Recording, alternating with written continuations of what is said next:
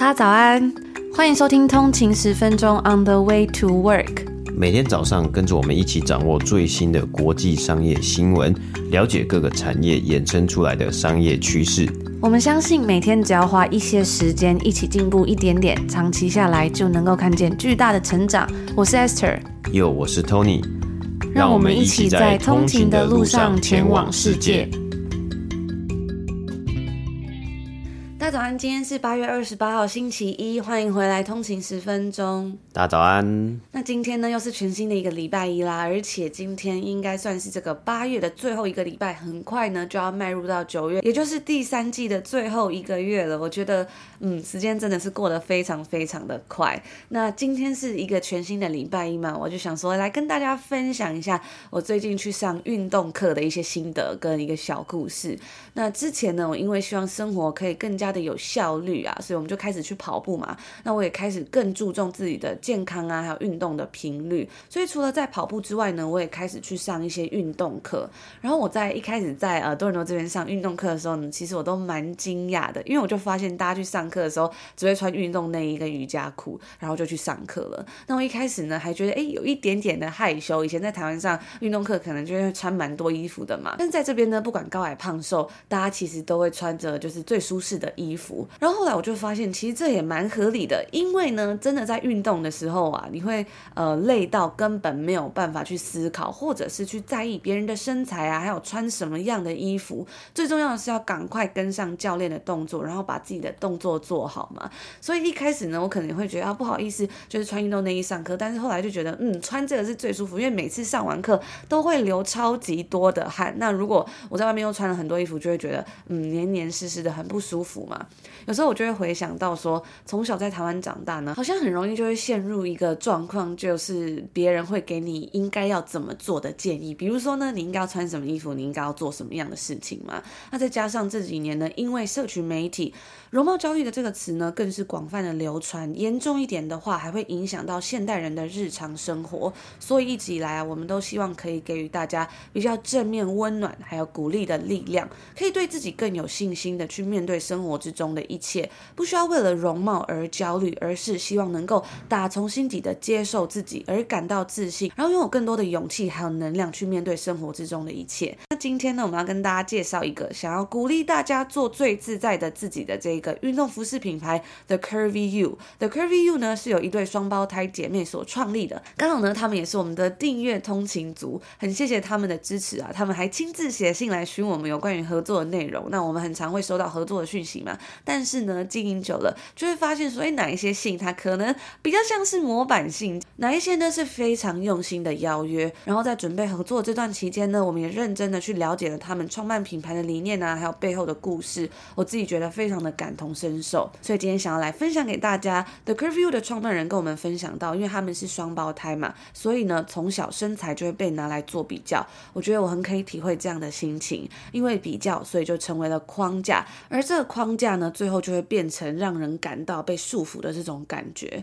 但是美不应该是单一的，或者是由外界所定义的。要穿什么样的衣服，要展现什么样的自己，应该是要自己可以决定的。而这个品牌他们的理念呢，也可以从他们的官网上面看出来。The Curvy You 他们坚持啊，用自己来做商品的模特儿，就是期望说逛网站的女孩们看到的是普通人、一般人的身材，而不是像一般网拍看到的过瘦模特儿的形象，来加深社会告诉我们一定要瘦才能穿特定衣服的框架。他们希望每个女孩呢都能够努力活出自己的样子，你的曲线呢就应该是你最美的模样。那我最近呢，已经试穿 Career 衣服，已经穿了三个多月了，我觉得非常的舒适。我自己最喜欢的几个品项，包括像是运动内衣，我觉得很有包覆力。所以呢，可能大家在做比较激烈的运动，像我在多伦多我会去上那个 heat 嘛，比较有氧的运动课啊，或者是我自己在跑步的时候，也比较不会担心说不舒服或者是不方便。另外一个呢，我觉得我很喜欢就是他们的瑜伽裤，我觉得穿起来很贴身，也很舒服，就很像没有穿一样，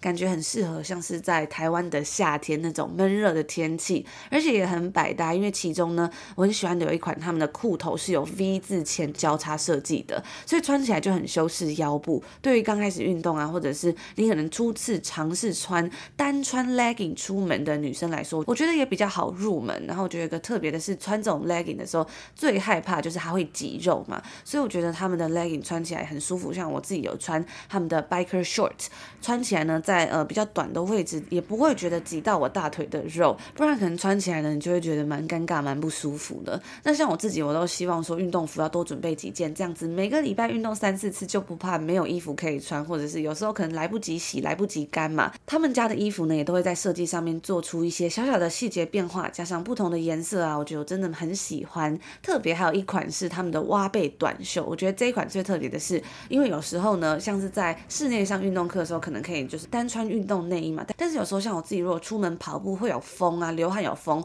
会怕感冒嘛，就会在外面再穿一件，但是呢又不想要太闷热，所以这个挖背的短袖，它就是我在跑步的时候可以穿在运动内衣的外面，或者是你还是觉得不太好意思单穿的话呢，也可以把它罩在外面。我觉得这一款真的是非常的方便，就推荐给大家。那最后呢，就是这个重头戏，我们特别跟 Curvy U 谈到的给通勤族的专属优惠，在八月二十八号，就是今天到九月十一号，限时两个礼拜呢，呢在 Curview 的全馆有九折的优惠，而且除此之外啊，就是在我所选定的特别专区，就是在网站里面你可以找到一个 Esther 的特别选定商品专区呢，满两件就有七折，然后满三件就送纯棉的无痕丁字裤一件，前二十名购买的呢，还会送限量的手提袋哦。那记得呢，一定要从我们节目 show note 下面的链接，就是大家在我们节目下面往下滑呢，会有一个链接，点进去，然后在购买的时候使用 OTW 这个折扣码，非常简单，就是呃英文 OTW 这三个字，然后就会在系统上面出现这样子的折扣喽，就是点进我们的专属链接，然后再加折扣嘛，就可以享有我们刚刚上面所提到的所有折扣啦。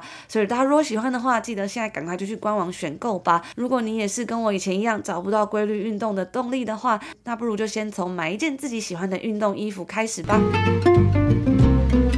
好，那接下来我们要今天要看到第一则新闻呢，就是 Subway，大家应该都蛮熟悉，在台湾呢也有非常多分店的 Subway 呢找到新东家了。没错，钱庭宝代名词 Subway 就是想要 Subway 就想要钱廷宝，想要钱庭宝呢就会想到 Subway 这个连锁店集团啊，即将要被私募股权基金啊、Private Equity 公司呢 Roark Capital 收购了。那预估啊，收购的价格呢，还有价值呢，可能会上看。Ten billion dollars 就是上看近百亿美金啊！那其实这也是 Subway 公司在创办人和其家族管理至今呢，首度交出这个公司的所有权呐、啊。Subway 最初的起源呢，可以追溯到一九六五年呐、啊，所以大概应该是至少五十，嗯，应该要要六七十年前哦。一开始呢，只是一间小小的便宜就卖很便宜的这个钱廷宝店，之后呢，他们透过了积极的连锁策略呢，进军世界上非常多的市市场，那该公司呢的销售额在二零一二年的时候，也就是大概是十一年前呢，达到巅峰的一百八十亿美金呢。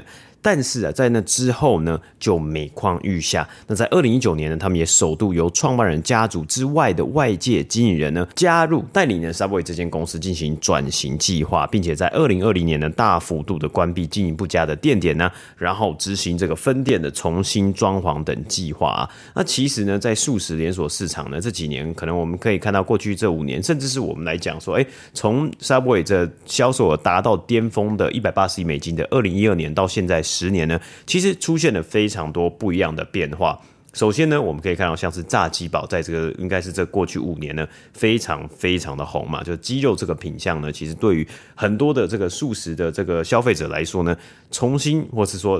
变成一个新的最爱的一个选项，或者是呢温沙拉，比如说呃 Sweet Green。还有呢，像是以呃这个 Chipotle 为主的这种呃 ball 啊、沙拉碗啊，或者 burrito 啊，墨西哥的这个素食等等的这不同的新型的品相，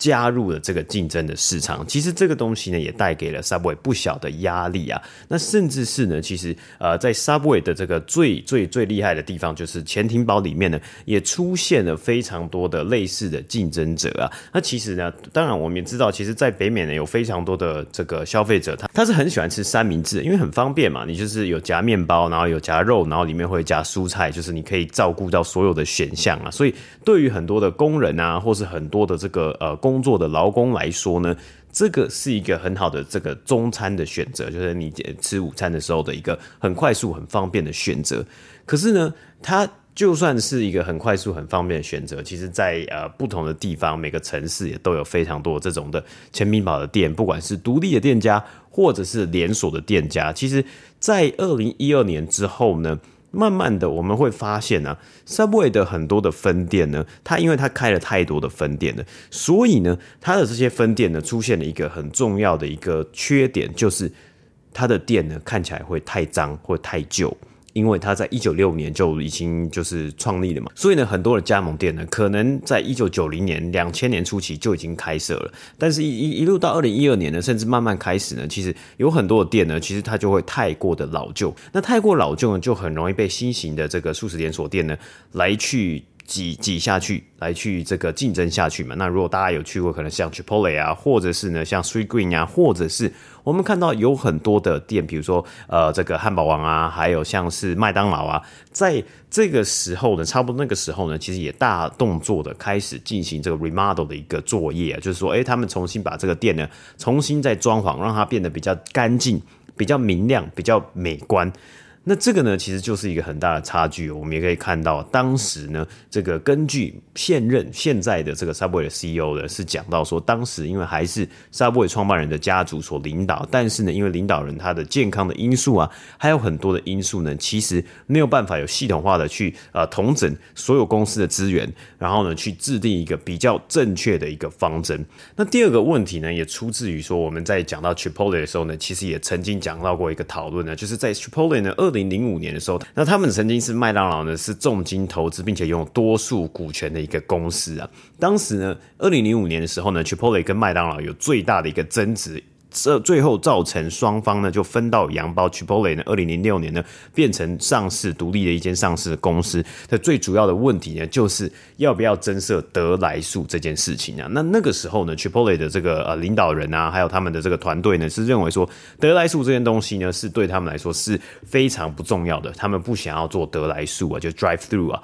但是呢，其实时间快转了十五年之后呢，其实 Chipotle 呢，在二零呃，应该是二零一五年之后呢，其实就大力的将这个东西呢，变成他们的一个呃非常重要的一个转型的目标。除了 Chipotle 之外呢，其实我们看到像汉堡王啊，还有其他的公司、其他的素食连锁店呢，也都把这个东西呢加入在他们的一个转型计划里面，或是说在店点呢、啊、很多分店 remodel 的时候呢，他们都一定要加得来速，因为呢有得来速呢，其实就有机会呢去吸引到可能开车的族群，还有这个其他的更多的客源呐、啊。但是呢，其实我们一路看到 Subway 啊，它大概呢在二零一九年新任的 CEO 加入，二零二零年疫情来的时候呢。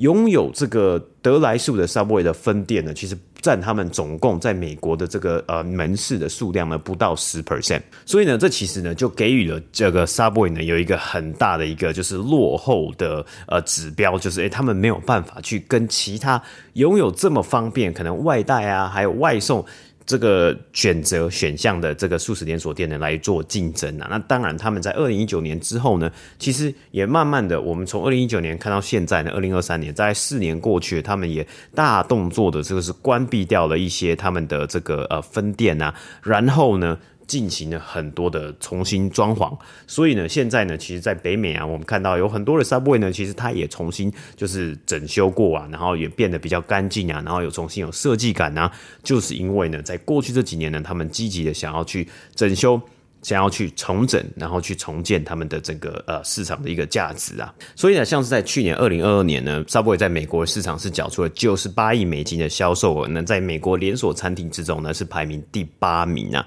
他们的 CEO 呢其实也提到，借由这个 Roark 呃 Capital 这一次的收购呢，可以协助 Subway 重新回到成长曲线，因为 Roark Capital 本身旗下其实也有投资许多餐厅的连锁集团，甚至呢有很多是 Subway 当时的竞争对手，就是呃比较。新兴的一些连锁的三明治啊，或是我们说潜艇堡的这些呃这个连锁餐厅，那在收购之后呢，他们会继续的推动扩展 Subway 全球的分店数量啊。那么目前的全球分店数量啊是三万七千间分店，其实蛮多的哦。因为我们看到在最新一季的财报呢，麦当劳的全球的这个分店的这个店点呢，大概也是超过四万多间店而已啊。所以其实 Subway 在当时呢，它的扩展计划是非常的积极，而且非常的呃可以算是成功啊。如果单纯以就是分店的数量来说呢，是开了很多很多间店，但是呢，就是因为开了太多间店呢，就造成第三个原因，就是因为他们没有办法好好的管控所有分店的品质，还有所有加盟店的品质呢，也造成他们的可能平均每一间分店所得到的年营收额呢，年销售额呢是非常非常的低的。那他们也希望呢，可以从三万七千间分店呢，在接下来的几年呢，陆续增加到全球超过六万间分店。那除了美国市场之外呢，当然中国市场呢。以及这个亚洲的市场呢，对于 Subway 来说呢，也是非常非常的重要。可以预计呢，未来呢还会有更多的呃改改变，以及呢更多的扩展。那接下来呢，第二个新闻呢，我们要提到的是啊。IPO 的市场呢，真的要回来了吗？啊，这是一个问号，也不知道这是第几次，在过去两年不知道第几次问这个问题啊。不过呢，我们问这一个问题的这一次呢，是有可能看起来是最有可能的一次啊。上个礼拜呢，有两间公司呢宣布要准备上市啊。第一间呢，就是软银旗下的晶片设计公司 ARM 呢，预计要在纳斯达克上市，它的股票代号呢就会叫做，应该会叫做 ARM。而 ARM 呢，最主要的商业模式呢，就是他们做晶片设计领域的授权。权啊，那由于它的这个晶片强项呢，很适合运用在智慧型手机之中啊，所以呢，ARM 这间公司呢，它也乘着智慧型手机的时代，也就是 iPhone 的时代呢来临而水涨船高。那在二零二零年的时候呢，就是在疫情的时候啊，应该是疫情之前一点点呢，NVIDIA 呢也曾经想要用四百亿美金呢将 ARM 呢从软银的手中买下来啊，当时呢，各界都认为这个收购案呢，可以协助软银在收完 WeWork 的烂摊子之后呢，得到救急的资金啊。可是呢，最后这个收购案呢，是没有办法得到监管单位的同意啊。想想啊，可以想想一下，已经在 GPU 市场成为龙头的 NVIDIA 呢，在拿到以 CPU 为强项的 ARM 之后呢，在今年 AI 浪潮爆发之中呢，还可以达到什么样的高度？根据 CNBC 的报道呢，其实为什么这一次呢，哎，这个 ARM 呢要好要准备来这个 IPO 呢，要准备来上市呢？其实这也算是软银的孙正义先生呢，他的一个呃积极的进攻策略之一啊。那他希望可以在 IPO 的这个市场或是战场之中。中呢取得一次胜利啊，不然呢，大家想到软银啊，接下来之前的这个 IPO 的这个历史例子呢，跟故事呢，可能就会想到 WeWork 这差点破产啊，甚甚至现在呢，应该也快要破产，并偏破产边缘的 WeWork，还有呢，在更早以前呢，就是软银投资 Uber 呢，虽然 Uber 呢在这几个季度呢，缴出还不错的成绩以及获利的成绩呢，可是它的股价呢，跟 IPO 的价格呢，嗯，好像也还差不多而已啊。那甚至呢，其实在当年二零二零年的这个。NVIDIA 要用四百亿美金要去收购 ARM 嘛？其实当初的这个收购条件呢，是有机会让软银可以得到大概价值是两百五十亿，当时价值两百五十亿美金的这个 NVIDIA 的股票。那如果当时这个收购案真的成功的话呢，到放到今天呢，这个价值两百五十亿，当时价值两百五十亿美金的 NVIDIA 的这个股份呢，在今天呢会价值一千亿美金啊。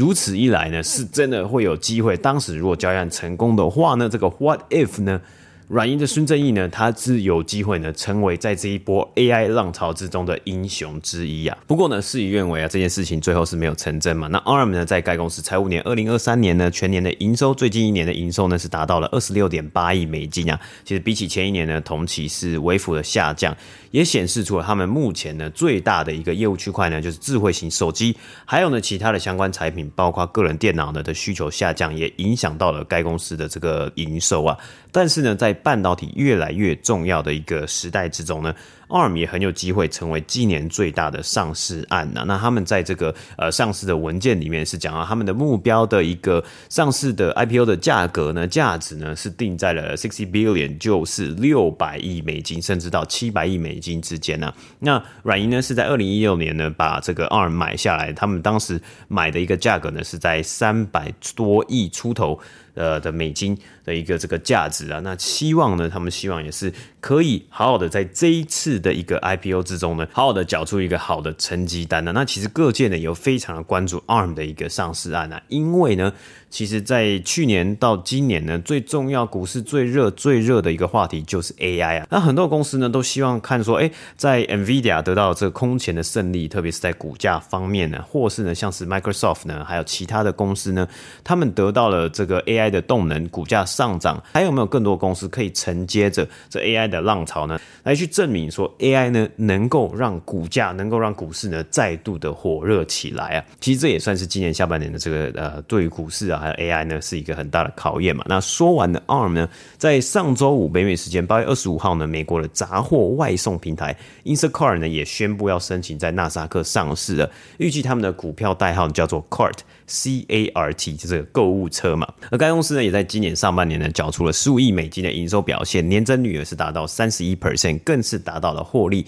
两亿四千万美金啊。而且呢，他们在去年全年呢，其实也缴出了四亿美金的获利成绩啊。过往呢，我们在这个 IPO 上市热潮的时候，就是在二零二零年还有二零二一年呢，哇，其实好像很近，但其实已经过了两年了。在当时的上市热潮呢，我们看到很多的公司啊，因为打着这个漂亮的成长未来。哦，未必呢，在上市的当下就会有稳定的这个财务表现啊。通常呢，很多公司，呃，如果你乘着这个热潮呢，你其实你不一定要是获利的成绩有获利的一个表现呢，才能上市啊。所以很多的公司通常也都是亏损的一个状态啊。但是他们就是为了要募得更多的资金，然后来去做这个动作嘛。那在疫情热潮的上市的这个许多公司呢，其实也在过去的这两年呢，逐渐撑不下去了。例如呢，由明星 Mark Wahlberg 马克华伯格呢所主导的健身连锁店 F45 Training 呢，前几年大概是二零二一年呢才风光的上市啊。这个月呢，他其实已经向纽约证交所呢自己呢提出了申请下市的要求啊。那其实这个 F45 Training 呢，它目前的这个价价值呢，应该是已经低于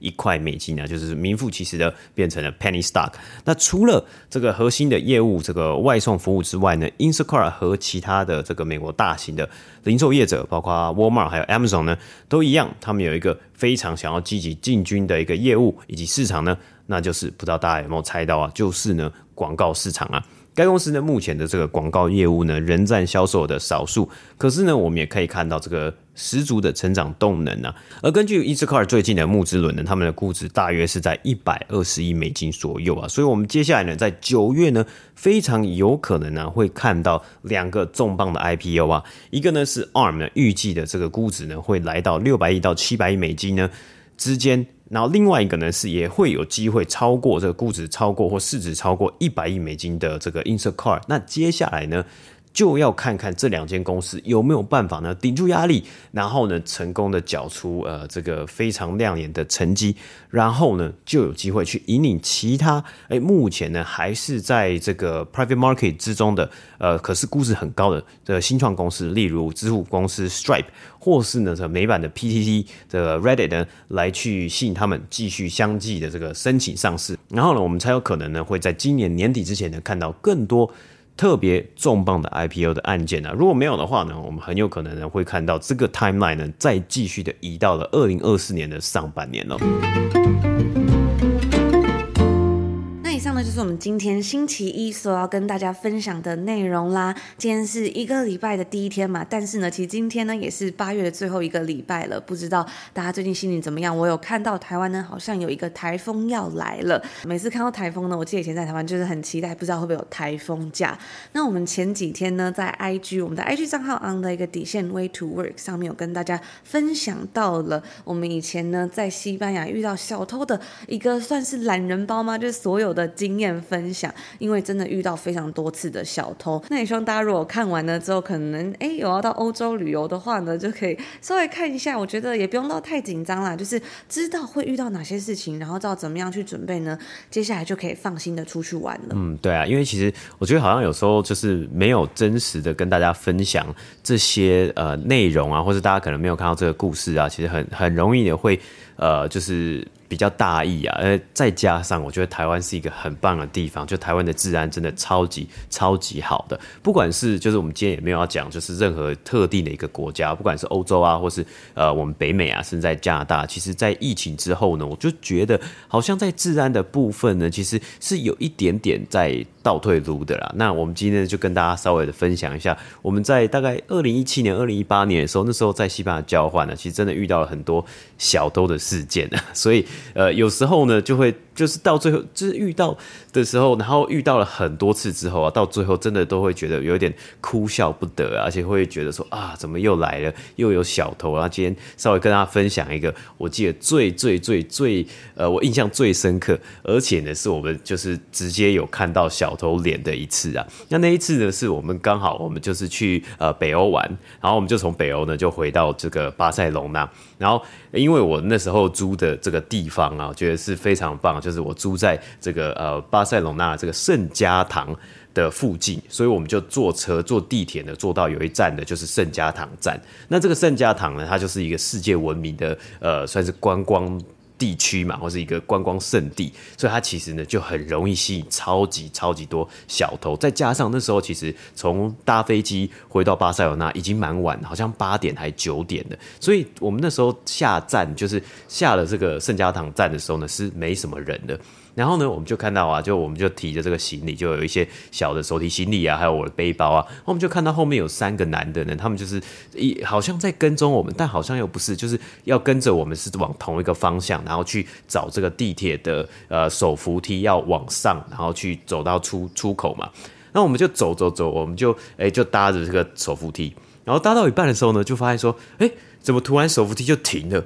停的时候呢，这个大家的第一个反应啊，就我刚才学的反应就是，哎，那我们就只好就是拿起这个呃行李，然后因为本来手扶梯我们是用站着，就就慢慢慢的往上升嘛。然后后来呢，就停停掉了之后呢，我就想说，好，那既然这样子，那我就要拿这个行李，然后慢慢的爬上去。结果我在爬的时候呢，就突然发现 Ash 突然大叫一声，哇，这样子，然后我就往回头看了，才发现说，哎，为什么后面这个男的竟然在翻我的书包？然后他们就好像假装还还假装说，哎，一副好像不知情的样子呢。那然后原来呢，我们当下就发现呢，哎，我们竟然遭到了小偷，而且还亲自的这看到那小偷，那时候真的是很气啊！但是又发现说，哎，他竟然在放我东西，所以我们就赶快，然后马上跑上去啊。那后来呢，其实才发现说，他们是有三个人，所以他们是已经有预谋好，他们盯上我们，因为知道我们是亚洲的脸孔，然后又是拿大包小包有行李，所以他知道我们是观光客，所以就想要偷我们的东西嘛。那他怎么做呢？就是他会有。第一个人呢，有一个人在这个，我觉得这个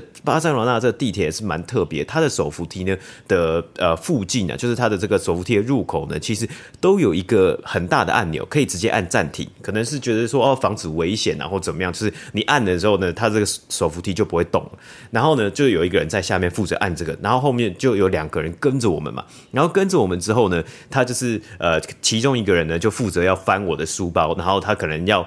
传给就是他如果有拿到任何东西，他就可以传给第二个人，然后他就可以说：“哎，我没有，我什么事都没有做啊，我我只是跟在你后面而已啊。”但好险是我那时候我的书包呢，其实我们已经，其实那时候已经已经有被偷过很多次的经验，所以我的书包都是一些废物，就是我我拿就是放在书包最上面的东西都是呃水瓶啊，或是其他就是不是像是护照或是有钱包这种比较贵重的这个物品啊，所以这是这一次呢，那一次的经验真的是还蛮夸张，而且因为这一切。事情呢都是在手扶梯里面的，就是结束，所以事事情发生的很快，而且我不知道好像也没有监视器的样子。然后我们就走上去嘛，就是走上这个平台，就是呃出口了。那走上去之后呢，他们三个人就假装啊，因为我们很我很气啊，就是觉得他们是小偷，但他们三个人就好像哎、欸、大摇大摆的就假装说，哎、欸、我什么事都没发生啊。然后他们竟然还跑去看这个地铁的地图，说哦三个人一起在指那个地铁的地图，假装好像是观光客一样。那我们后来就赶快赶快离开了。不过其实。其实我觉得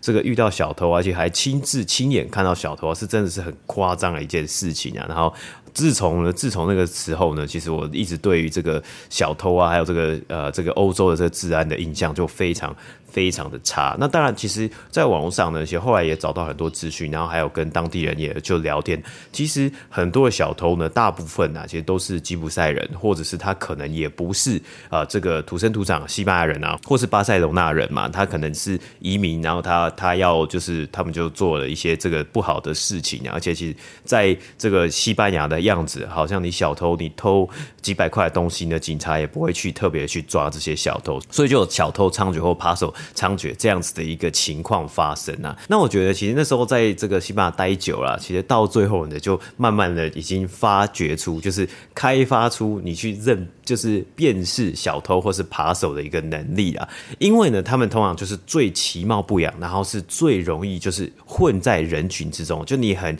难会发现说，哦，原来这一个人呢，就是平常可能坐坐地铁或坐捷运，你还会发现这个人就是小偷。但是呢，你只要仔细的去看这些人的动作，还有他的眼神呢，你其实是可以发现的出来的。首先呢，我觉得第一个呢，就是这些扒手或是小偷呢，他们的眼神是非常的飘的，因为他要随时就是在地铁上。面啊，或是在路上啊，他就是会一直想要去看、找寻他下一个猎物，找寻他下一个目标，所以他会很容易会呃，就是眼神会一直飘。而且呢，有时候我我记得我之前也曾经有，就是跟小偷对到，就是我知道那个人就是一个扒手，我对到眼呢，他其实会不敢跟你对对，就是正眼相看，所以他会马上他的眼神会马上飘走，因为他怕你呢，就是抓包他这样子。那我觉得第二个呢，就是他们的有有一些行径呢。会非常的诡异啊！举一个例子啊，我之前在搭地铁的时候呢，就有遇到过，就是我跟 Esther，我们两个就是站在，因为在地铁站啊，其实在这个西班牙的这个地铁站是非常的，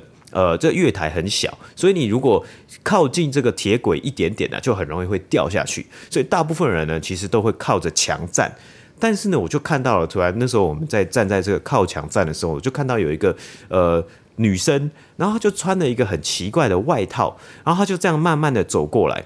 那其实一个一个人走过来，就是在在月台上走过来，其实是很合理的嘛。但是呢，我就发现他站在了一个很奇怪，他停，就是他在走路的时候，他竟然走一走走一走，然后他就停下来。他停在一个很奇怪的点，就是我跟 Esther 在墙，然后他就停在了我跟 Esther 还有这个月台这个轨道的这个靠近快靠近轨道这月台的中间。